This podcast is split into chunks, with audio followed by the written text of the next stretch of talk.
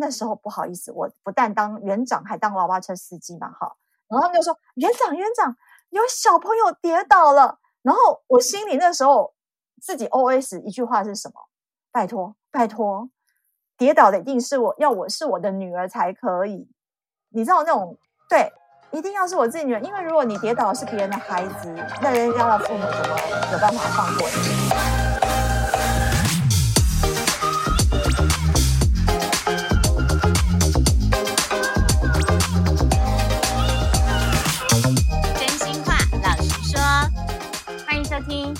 我也行，我是田姐儿，我是小鱼儿。小鱼儿，我问你哦，你身边有没有让你崇拜又佩服的金头脑朋友啊？有啊有啊，光是在同事里面，每次开会就有那种很聪明的人，他马上可能说这个方案不行，他马上就能想到第二个、第三个、第四个、第五个，然后解决办法一二三四五的步骤，马上都能够讲出来。我超佩服他们的逻辑，超级好的。还有一种朋友呢，他就是比如说大家问说，哎，那这件事情这个节日的由来是什么？他马上在旁边默默的就开始告诉你说，哦，是因为那个什么什么的关系，所以有了这个节日，然后又引经据。点之外呢，还能讲出自己一番大道理。哎，我好羡慕他们哦！你有这种朋友吗？哇，他们不就是那个行动版的 Google，好厉害啊！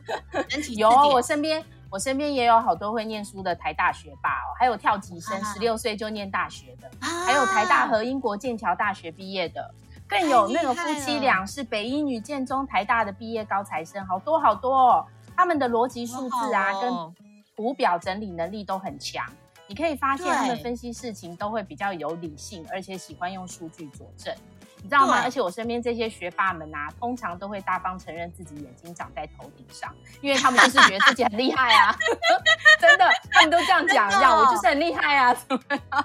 然后通常呢，我们这群哦，对啊，我们这群仰望他的人呢，我要告诉大家，千万不要讨厌他们跟排挤他们，我们更应该做的是要大大拥抱他们。因为你们知道，这样的、嗯、跟这样的朋友同行，可以帮你快速成长哦。而且啊，哦、他们到底为什么可以异于常人？你们想知道吗？当然想啊。我们还有没有机会？对不对？我们还好好想有机会可以追上他们哦，对不对？好，嗯、这集呢，我们就难得邀来了金头脑嘉宾，台大的营养学博士，他在我心中就是永远的那么美。哦、我们欢迎营养学博士吴映蓉博士，欢迎，Hello Hello，恬姐儿、小鱼儿，你们两个欢迎，Hello Hello，田姐儿，尤其是田姐儿。好久不见，好久不见，真的超级久的。我是以前是我们节目的那个常态嘉宾，非常的棒，美魔女永远年轻，你知道吗？而且啊，她现在已经是各大电视台的人气营养师，还是广告明星，你们打开电视就可以看到她哦，真的。嗯，我简单介绍一下她的背景，她现在呢是台湾的营养基金会的执行长，还是台北医学大学的助教，肥胖研究学会的理事长。出了十多本，不是理事长，不是理事长，哦，不是理事长，你是肥胖研究学会理事。你有没有看到我被学霸更正了？好，他出了十多本的营养书，多到数不清，什么永不复胖的逆转餐盘饮食法，吃对了才有好情绪，嗯、这些书哦都是排行榜的畅销书哦，而且他还出过儿童电子书。哦、最重要的是，嗯，对，我惊讶了。他非常，他还开过幼稚园，园长真的假的？哎，各位小朋友，各位小朋友，你们好，园长好可爱哦！我还当过那个幼稚园娃娃车司机，怎么可能？怎么会需要你？跟我们来聊聊这一块。对，为什么？为什么会为了孩子开幼稚园吗？嗯，为什么会？对，没错，没错，其实。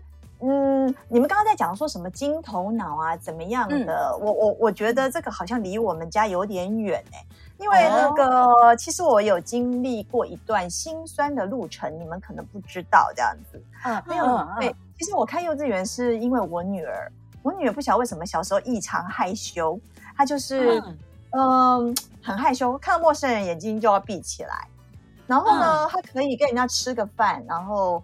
吃到就是有叔叔伯伯阿姨来我们家吃饭，眼睛一直闭起来，一直闭到睡着，然后人家呃要出门才醒来。哦，我真的是。然后她要去上幼稚园的时候，我就呃，送一间哭一间，然后他在里面哭，我在外面哭，我实在不知所措。对，嗯、然后刚好那时候，呃，我我在第一个工作，我就觉得，而且我女儿小时候一直在生病，就是她她有那个过敏的问题，然后所以我要常常请假。嗯、我第一份工作在某某个公家机关，在做研发，所以我每次一、嗯、呃，她只要一生病，然后可能就就不小心可能要住院，就气管很弱，然后那时候就、嗯、你知道当妈妈的心理挣扎嘛，对不对？你。你请个假，这个代班的人要盖个章，然后那个组长要盖个章，副处长要盖这个章，然后处长又要盖盖个章，然后这样层层的。因为我在公家机关 的研发单位啊，然后哦就觉得真的是很挣扎，你根本无心上班，所以那时候我就请了留职停薪。然后呢，留职停薪的过程中，因缘际会的会就是有去呃认识到开幼稚园的朋友。然后刚好那时候就是我女儿也是快到念幼稚园的年纪，然后就经过了说她怎么会去哭一家，然后呃念一家哭一家，然后我我在外面哭，她里面哭，我就觉得嗯，反正我留职停薪呢，妈妈我又闲不住，好想说好吧，不然我来开个幼稚园，因为我确定我自己有无比的爱心，对哇，真的是。天哪，欸、你这也是金头脑啊，很厉害啊！因为大家都会想说，那如果没有办法，那我就是想办法找到好的幼稚园，对对，好的老师。结果你是自己开，我跟你讲啊，真的金头脑的人就不会自己去开幼稚园。嗯、所以我现在自己开过以后，我都很崇拜开幼稚园的的一些园长啊，或是老师们，因为你啊，讲个例子给你们听，你们就会知道为什么。好，呃，这这件事情，我觉得真的是我人生过程中觉得是最难做的一件事情。嗯，因为比如说老师啊，就会说那时候不好意思，我不但当园长，还当娃娃车司机嘛，哈。然后就说园长，园长，有小朋友跌倒了。然后我心里那时候自己 OS 一句话是什么？拜托，拜托，跌倒的一定是我要我是我的女儿才可以。你知道那种对。一定要是我自己女儿，因为如果你跌倒是别人的孩子，那人家的父母怎么有办法放过你？对，对，所以那时候就会觉得说，嗯，好，心里好煎熬哦。对，心里很煎熬。然后当你当园长的时候，其实你那时候又是一另外一个角色，就是菲佣或者是玛利亚，嗯、因为他们 一些家长就会说，我告诉你哦，里面呢有内衣有内裤。他们如果上那个体育课玩的时候，你要记得帮他换哦，不能忘记哦。啊，对对对，类似这样子，对对对。所以，然后，然后当他们的父母，然后来开开心心的去接那个小朋友去回家啦，然后或者去上才艺课或去公园玩的时候，你要带着你的小孩，然后在那边，然后等着全部的小孩都平安回家以后，那时候大概已经七八点了，然后你就那时候就。带着很疲累的心情，然后把铁门拉下来。嗯，所以呢，所以我说，如果是金头脑，你怎么可能会去开幼稚园呢？哎，但是我觉得女儿应该也看到妈妈的用心啊，女儿应该也因此改变不少。我觉得，哎，倒是真的，女儿倒是后来就是，其实她就还蛮开心去上学，因为有妈妈陪着。对，对啊，后来等我女儿感，嗯，对，的确的确是安全感。后来妈妈。呃，等女儿那个大班毕业就把幼稚园卖掉了，这样。因为你没有办法，然后开一个小学。对，有人，我的朋友就说，我妈，我本来说这伟大的妈妈，很多我朋友就说，哎，你这位伟大的妈妈，你开完幼稚园应该再开小学，再开国中、高中、大学。对，没有，不好意思，没有，我觉得不玩了，就是大概我玩了三年。太辛苦了，嗯、真的就是那那三年对我来讲是一个很奇妙的一个体验啊，可以这么说。嗯、可是我觉得，嗯，maybe 是因为这样子让我让我女儿就是其实就是她真的获得了安全感，然后她就、嗯、后来就上学的路其实是比较顺利的。可是我、嗯、后来我女儿很好笑，她就说：“妈，我就我我他现在长大，我就会跟他跟他讲分享说这段。”过程，我说你小时候怎么会这样？他说：“妈，你真的是太笨了，你那时候应该把我打一顿，然后把我推进去，我哭你就让我哭就好了，你为什么要这样子做？因为呢，嗯、我开的那个幼稚园，我花了很多钱，我更没赚钱赔钱嘛。然后我女儿说：‘嗯、你应该就把我打一顿，然后推进去，然后那些赔的钱现在存下来应该给我这样 子。哎，你看他是不是金头脑？对，女儿是金头脑，女儿是金头脑。我女儿，我女儿很会跟我开玩笑，她现在很开朗。对，所以就是说，我也不晓得是不是因为有一些付出，就是在这个过程中让她有一些安全感就上来了。然后，嗯，这个我因为没有比较，我没有办法再重来一次，不知道。可是我相信说。应该是有付出还是有收获啦？对啊，对啊，嗯，真的，我觉得你这选择我都佩服了，真的，连我自己都觉得我佩服我自己了，莫名其妙，对。对。你的陪伴方式不是一般人可以办得到的哦，真的，我们都是推进去，推进去然后跑走，哭哭 倒长城吧你，对，对，应该是要这样才对。我如果在我。如果说真的叫我再重来一次，我真的不会去做开幼稚园这件事情，因为其实我我不晓得是不是呃有很多呃妈妈在一个小孩子在成长的过程中，可能会有一些我周围的朋友一些动心起念，会想要自己去做这样的傻事，然后如果被我知道，就会被我阻止，对，说 千万不要这样子，啊、太辛苦了，啊、嗯，所以那时候少一个阻止你的人。哦，对啊，那时候没有人 阻止我，真的是。哎，不过也经历了这一段，我觉得小朋友从小有你的陪伴，更加上你的营养观念，对他来讲从小养成也很重要，对不对？嗯，接下来跟我们聊你的营养。好啊，可以啊。其实我我我我我我也想再讲一下，就是说，其实刚刚讲到说陪伴，我我觉得我的确是，呃，因为我就是从以前到就是博士班毕业都是在念营养嘛。那应该正规的路，嗯、正规的我们做营养的，在这条路的话，博士班毕业应该就去做研究，然后就去做教授这样子。嗯、可是我我的路比较不一样，其实我可以说，我比较为了小孩子或者是我的家庭，我比较会去做一些妥协，嗯、因为我知道我我我我不想要讲牺牲，因为我觉得牺牲会太委屈我自己，嗯、因为我觉得那是我心甘情愿的。那因为我觉得说，呃，我想做一些调整啊，那、嗯、那就是说我想要做一个工作室，我可以把一些时间用来陪伴小孩子，嗯、因为我知道我的个性，我我是我是那种摩羯座，摩羯座只要一个做一个东西投入下去，我几乎可以百分之百的 focus 在那边的，嗯，所以我我我我自己非常的清楚，说如果我如果投入研究工作，我可能会我我可能会忽略到我的小朋友。那我不晓得，我又母爱大爆发，所以其实曾经有一段时间，我是在做人生的挣扎，就是说我该要怎么样去做。对，所以后来我就是比较去走比较 freelancer 的一一个路线，这样子，我可以兼顾到我的营养的专业，也可以去花一些时间做一些小孩的陪伴。对，对哦，嗯嗯，这同认同，因为我跟你一样，我也是希望能够多给小孩一点陪伴，毕竟就是生了小孩，好像希望能多给他们一些东西，就觉得嗯，这样好像比较值得，跟原本你期望的，我觉得很棒哎。嗯那所以你自己在营养这方面呢？因为小朋友 真的是也很需要营养方面，除了陪伴之外，其实正确正确的营养观念也是要从小养成啊。然后啊，我们都记得博士你曾经说过啊，你吃进去的每一口食物都会变成未来的你耶。所以哪些食物是伤脑的地雷啊？小朋友要少吃的是什么？你那时候都不太给小朋友吃什么？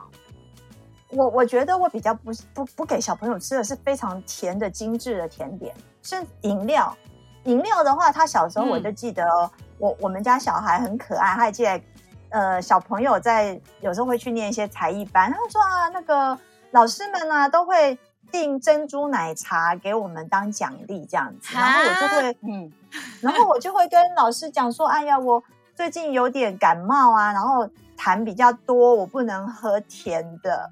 因为我、嗯、我比较我比较呃会去禁止他们喝一些含糖饮料，对，因为甜食的话其实比较呃对小朋友的成长发育的确的确比较不能好。第一个就是说太吃太甜的东西，其实会让你呃对排斥其他的食物，然后再来就是说，哦、其实吃太甜的确会让他们比较长不高，对长高这件事其实会有影响的。对，所以就是说我比较不会让他们去吃一些很甜的呃饮料，然后蛋糕、饼干、糖果。蛋糕跟饼干、糖果、巧克力呢？因为我其实不太给我小朋友吃巧克力。巧克力是偶尔，因为妈妈自己喜欢吃。妈妈喜欢吃黑巧克力，哦，或是八十趴、八十八十到九十趴的。哦，小朋友的巧克力，其实他们也没有特别。其实我觉得，至于我们家的零食跟这个甜食是，也不是说完全没有啦，真的是跟一般家庭的比例来讲，嗯、应该是会比较少一点，就是这样子啦。哦、然后三餐的话，以前的话，他们三餐其实是我帮他们，呃，比如说呃，中午的营养午餐是我自己做好，帮他们送过去。他们在念小学的时候，满满的母爱耶！嗯、对啊，就是 尽量尽、哦、量自己送过去。不过有时候有刚好遇到有工作的时候，就是麻烦人家送。对，那你做的便当里面大概都是哪些菜色呢？比如说你会特别强调一定要给他们，比如说蛋白质，一定要，要有好的油脂，就是蔬菜。嗯，对对对，其实我很注重一一个餐盘，就是一个便当里面。就主食类是一定要有的嘛，嗯、比如说、嗯、呃饭啊面啊，然后、嗯、呃就是一定要有蛋白质，蛋白质就是要有蛋啊，或者是肉啊，或者是鱼啊，这一定要有。还有就是忽略掉的青菜方面的话，对，我们家还好，我们家小孩都 OK 的，从小就被我训练，所以他不会排斥吃青菜这件事情，哦、所以就是好棒，很很棒。所以青椒那些呢他都吃是不是？青椒、小黄瓜。小黄瓜吃，欸、其实青椒还要继续，因为我现在在问很多人不爱吃的。苦瓜茄子他们是吃哎、欸，青椒是因为妈妈本身吃了会胀气，所以不太煮，所以他们也不吃。哦、我要笑死了，真的快笑死了。秘密都被人知道，他自己就说：“哎、欸，那个那个营养学博士不吃青椒，不是因为我挑食，是因为我吃了会胀气哈。”真的，椒类容易胀气，什么甜椒、红椒也会吗？我总算有理由了，不是我不吃，红椒、黄椒好像比较不会，对不对？哦，青椒特别容易。甜甜椒、甜椒类我真的是吃了很容易胀气，尤其是吃 吃那个披萨。我也是。可是你们，你不要笑我，像苦瓜、茄子我都吃哦。不是，我是因为那不会胀气。哦，因为每个人有自己会胀气的食物啦。就算说它在它在营养，你总不能因为自己胀气，然后他营养你就去吃嘛，对不对？对对啊。哎，像 cheese cheese 那种也很容易胀气，对不对？我觉得要看个人哎，有有的人哦，有的人会，有人不会啊。像有人吃青椒就好好的，根本也不会胀气。对。哦，所以也是自己要挑，对不对？对。所以那像小朋友在那个成长过程里面，我们都希望能够补脑啊，什么吃脑补脑，吃哪里补哪里。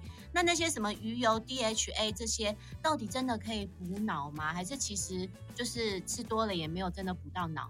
有啦，其实多多少少还是有啊。因为我就是觉得说小朋友他们，你你如果说蛋白质来源，你不要每餐都是肉肉肉，然后。那尤其是很多妈妈他们会想说，哇，要给他们吃很呃红肉吃很多。其实有我的话，我就会换，有时候红肉，然后鱼的话占了蛮大部分的。然后、哦、那我还蛮推荐大家就吃些什么青鱼啊，嗯，啊、沙丁鱼啊，青鱼我真的还蛮推荐的，嗯、或者是那个。嗯，秋刀鱼啊，其实那个，嗯、oh. 呃，像这些东西，有时候小朋友一整尾不吃的话，想办法把它放在饭里面拌一拌，然后揉成饭团啊，他们会比较喜欢吃。因为小时候的话，oh. 对，对，你就把它，其实你，你一个饭的话，小朋友很喜欢吃饭团，然后就是说前一天万一有剩饭的话，你就对其实有鱼鱼的话，其实你就把鱼肉，然后呃鱼刺挑掉。然后你其实，嗯，对，然后你就把青菜把它剁碎，尤其是像青江菜那种菜，其实比较不会黄掉，对，可以把它剁碎放进去。然后呢，你就把玉米粒再把它拌进去，然后外面帮他包个海苔。其实小朋友在小时候，他们还蛮容易，对对对，他们还蛮喜欢这种不不同一碗饭的那种感觉，那种形态。对，他就想办法把那个。嗯，把想办法把青菜跟蛋白质，就是像鱼，我刚刚讲那个鱼啊，嗯、它可能一整尾他不吃，你就想办法就把它和进去那个饭里面，然后他就会吃了。哦、然后再加上那个，因为那个我刚刚讲的玉米，玉米其实它有甜甜的味道，它也是很好的。对。所谓主食类的来源，它又有一些纤维，又有一些呃叶黄素、玉米黄素，也是会护眼。嗯、所以就是你把它弄成一个类似饭团，嗯、让他带去学校，嗯、或者说当早餐，我觉得都蛮好的。哎，超棒的！那鲑鱼呢？因为刚刚博士没有说到鲑鱼。哦，对对对，鲑鱼也很好啊，鲑鱼也很好。我还想说是不好，不要吃。好。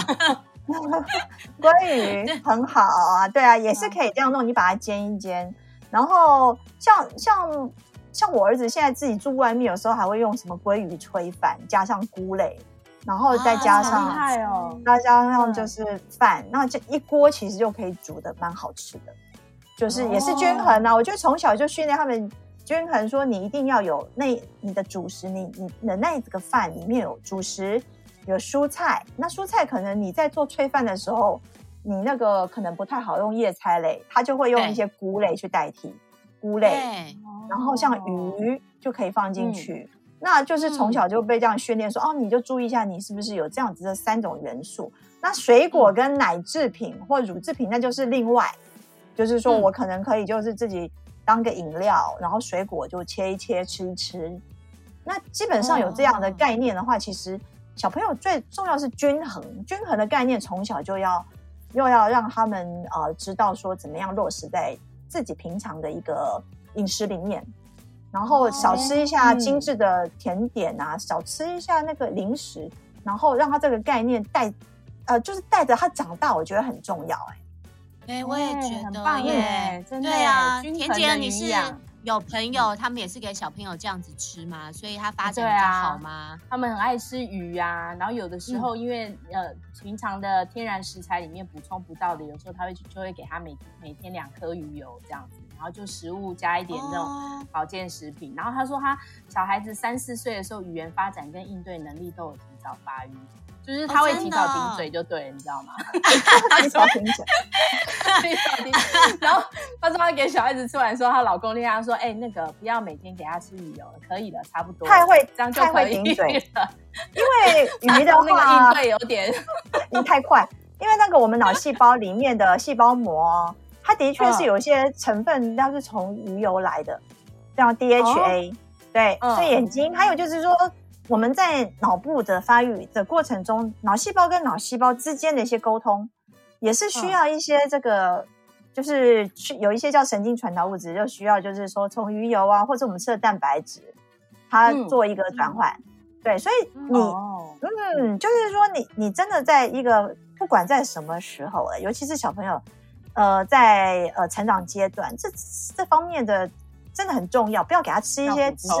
对对对，不要只是给他吃一些嗯很空泛啊。其实好，比如说我只吃一个怎么讲面包，白面包，好不好？嗯，那个白面包它其实是，比如说是面粉做的，或者是说一个蛋糕，它更精，就它就是你在做的过程中，你会发现哇，它怎么放那么多奶油？你怎么会放那么多面粉？那么多糖这些元素？这个东西，如果你常常让它当主食的话，变成说。你没有法？没有办法去得到真正它的营养，而是得到热量啊。所以你刚刚有提到说，哦、哎呀，好像吃下去每个东西会变成你身体未来的你的某部分。那的确是这样子啦。我们吃下的东西就是用来合成我身体的一些组织啊、细胞啊的一些成分。那所以你吃进去的东西的确是很重要啊。嗯，哎，真的耶！哎，刚刚博士讲到了，有的东西吃了就是变聪明，有的东西吃了就是越越吃越笨。好，零食，对，是。刚刚他都有讲了，对不对？但是有的时候我们也好奇，聪不聪明这件事，其实有的时候是天生的。那我们这种一般智商平平的普通人，有没有办法靠后天的努力，挤进你们那个孩子们挤进那个名牌大学，跟天才们当同学？有没有有没有 什么分享一点学霸的读书方法？怎么整理呀、啊？有没有什么口诀啊？怎么传授一点点给我们知道，好不好？我我我我我觉得，呃，我自己分享，我我我觉得我比较用心在老大、欸，哎，就是女儿的念书，哦、对，嗯，然后因为到儿子我就累了，就不管他的，没有了，第二个都随便，就累了。我我女儿现在自己看的第一个去学，妈妈就不用教。应该是啊、呃，可能是这样子。没有，其实我是觉得像老大，我你们你们你们大家都有小孩，你有没有觉得说，妈妈面对老大的时候就神经兮兮的，就是有一种就照书养。那我我自己也是，你不要说说我有念到博士还是怎样，还回到妈妈的面相还是一个妈妈，还是一个神经病妈妈。第一个面对第一个小孩，还是会有那种神经质。那嗯，我在跟我女儿讲，其实我女儿现在自己，她现在跟我。跟好朋友一样，她说：“妈，你知不知道我以前那个社会课本，我的厚度比别人厚两倍。然后呢，啊、我说，嗯、对对对，因为我教她做笔记，就是说，哦、嗯，你就是一一面一面，就我们也想要做，但做不出来。啊、对，怎么做笔记？我拿起笔就想要把它写在课本上画图。没有，就是说，我会教他说，你你这一面你就自己画重点，然后你要自己。嗯”自己去整理说这一段在讲什么，它的重要，然后就是比如说写一个，嗯，就是写一个大纲的感觉。啊，比如说这一段，哦、对，嗯，就练习，就是说让他训练他自己去思考，因为通常课本不是都是这样子，哇，就文文字叙述这样子记录下来，训练他可以去精简，说这段你看完到底在讲什么，你自己有没有去思考过？嗯对，可能有三个重点、四个重点，你自己要去挑出来。然后这几个重点，它的它主要的是它是绕着什么一个题目在讲？比如说某个排好，比如说我们今天讲的怎么样让小孩变聪明的饮食，那可能一二三四五，那可能就训练他去做这样的思考。那就所以，所以我女儿，我从小是有教她做这件事，她到现在念大学，她也是。现在也念研究所了哈，那就是他我他觉得这个挺受用的，就是让他嗯对，就是也是让他呃一辈子带着他长大的，所以我就那我我就觉得我怎么没有把这种荼毒在我的儿子身上？因为那时候就是妈妈带着妈妈带着老大，然后爸爸带着儿子。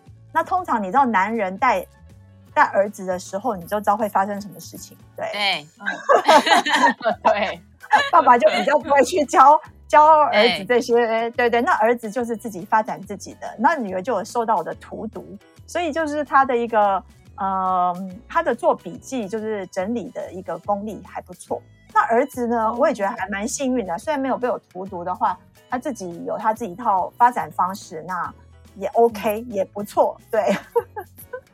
哦、所以我就觉得说，这到底是，是太晚跟你聊了，哎，到底是要盯着 我盯着呢，还是我很开心放手呢？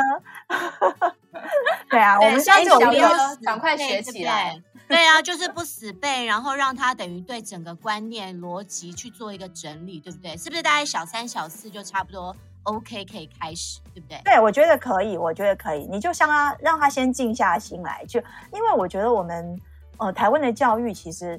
比较被动式的，比较去少去思考，让他静下心来思考。嗯、那我觉得去训练小孩说，哎、嗯，你这个，你你念完这篇文章，他到底有什么样的一个，你什么收获？或许你也可以让他去讲。嗯、有时候小孩子不想讲，刚开始就是说，哎，反正就这样。我说什么叫做反正就这样？那你要试着去整理，把你的一大堆东西试着条例式的去讲出来。那我觉得这也是一个训练，嗯哦、对，让他去有时间去思考是件很重要的事情。嗯、然后，而且思考的东西要整理是件很重要的事情。对，哦，整理把它写下来，逻辑表述都很厉害，真的训练。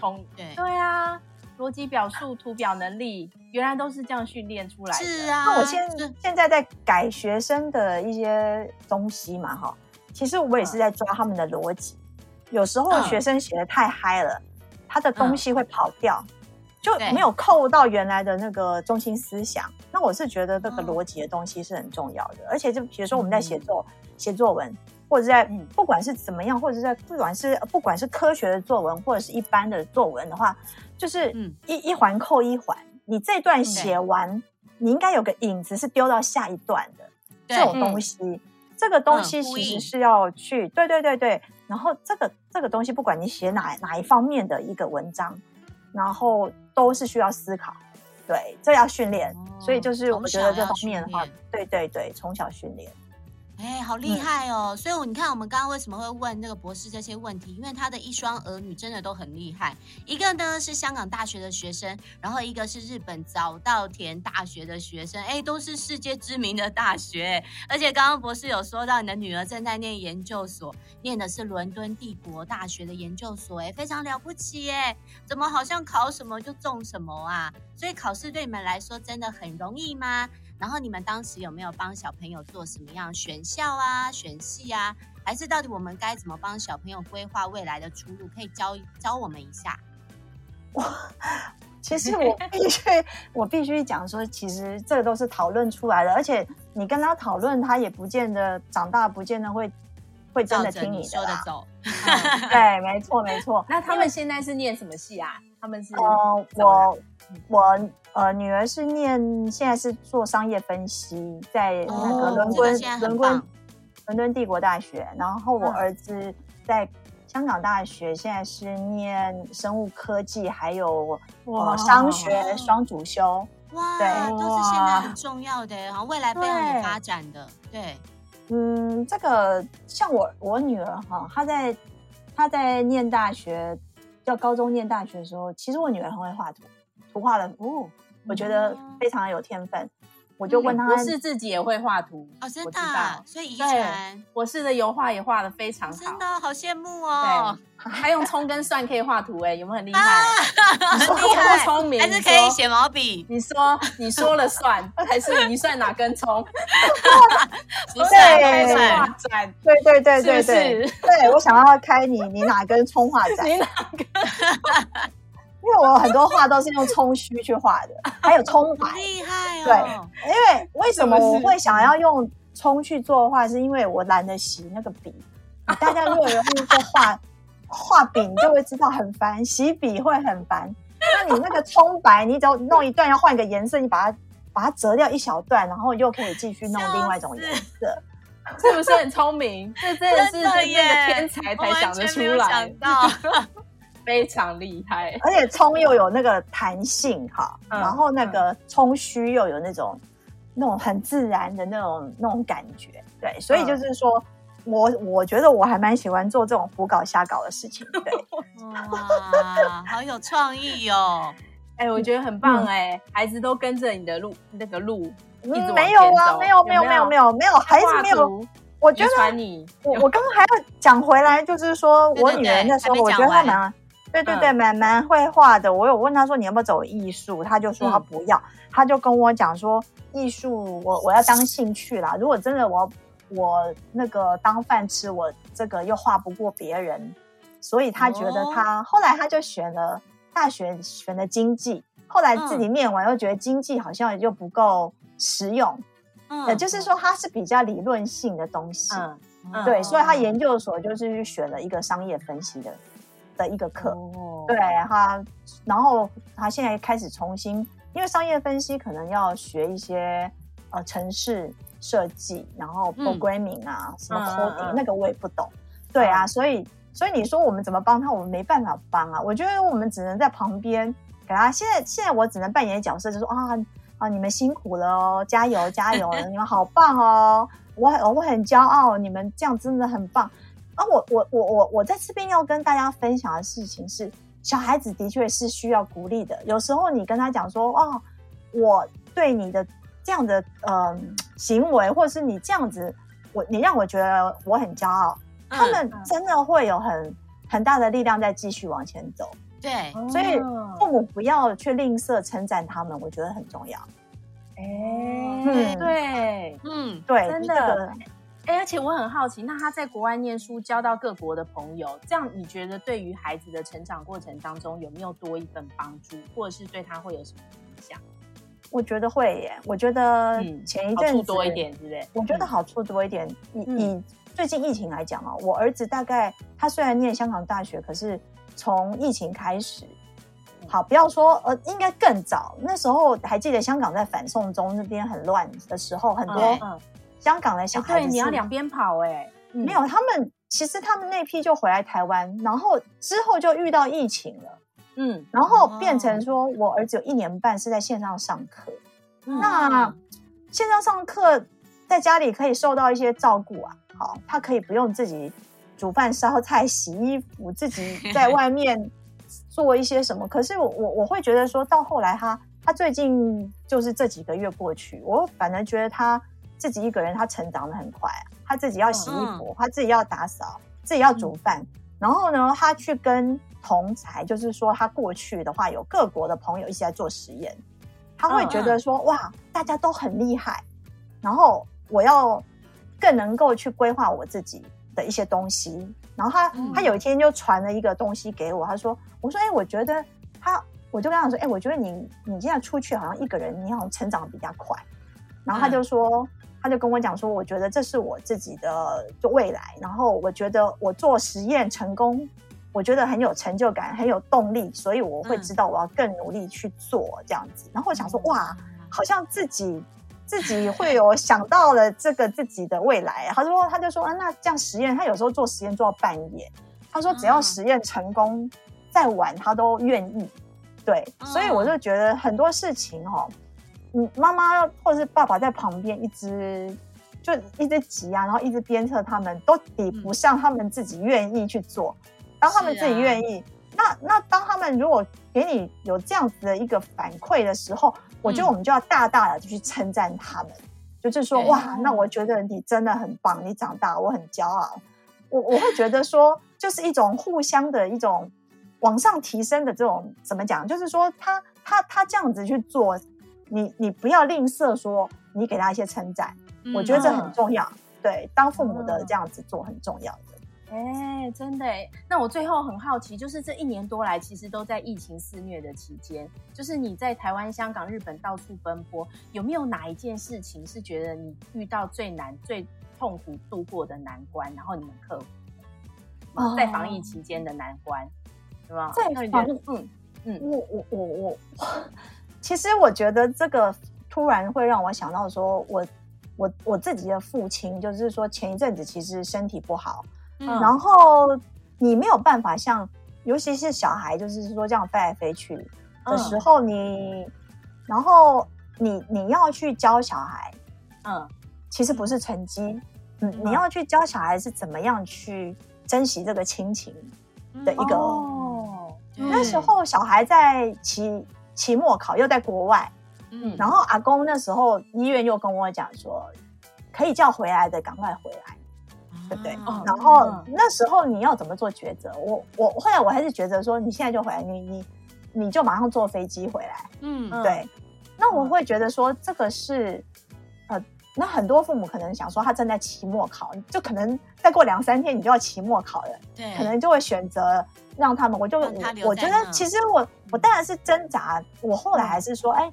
你因为这是 for me，你问我说最近这有什么让我印象最深刻？哦，真的太难了，真的太难，对，抉择好难。哼，对对对，后来就是其实后来选择还是让他回来呀，对啊，嗯，还是让他回来，不然他们会有遗憾。我觉得亲情的遗憾会比对啊，会比不能考试的遗憾还大。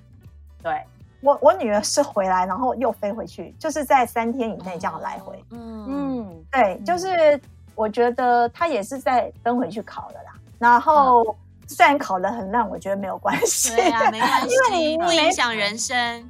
对对对，不影响人生，我是这么是这么觉得。虽然他那科那科真的是考得很烂，可是我觉得这没有关系的，因为你回头再看的时候，你不会你不会有一些后悔。后悔，对，支持你，你好棒棒，你也很棒，真的有你这么棒的父母，才有这么棒的孩子。没有，就是我觉得。大家分享一下这种心情，好感人，感人，对呀，对，感人。你今天讲了好多故事，我之前都没有听过，我都不知道。虽然我认识你很久了，太太久没有联络，太久没有联络了。而且我们每次见面都是就是纯粹就是节目上的的那个聊天录影而已。对，我觉得这个节目 Podcast 这个节目倒是可以让我真的能够触碰触碰到你的真心，就是你心底深处那块可以聊的事情跟。呃，你家里真正遇到的难题或是有趣的事，你真的才有聊出来。我觉得听得好有收获。不只是吃什么了，对对对，真的。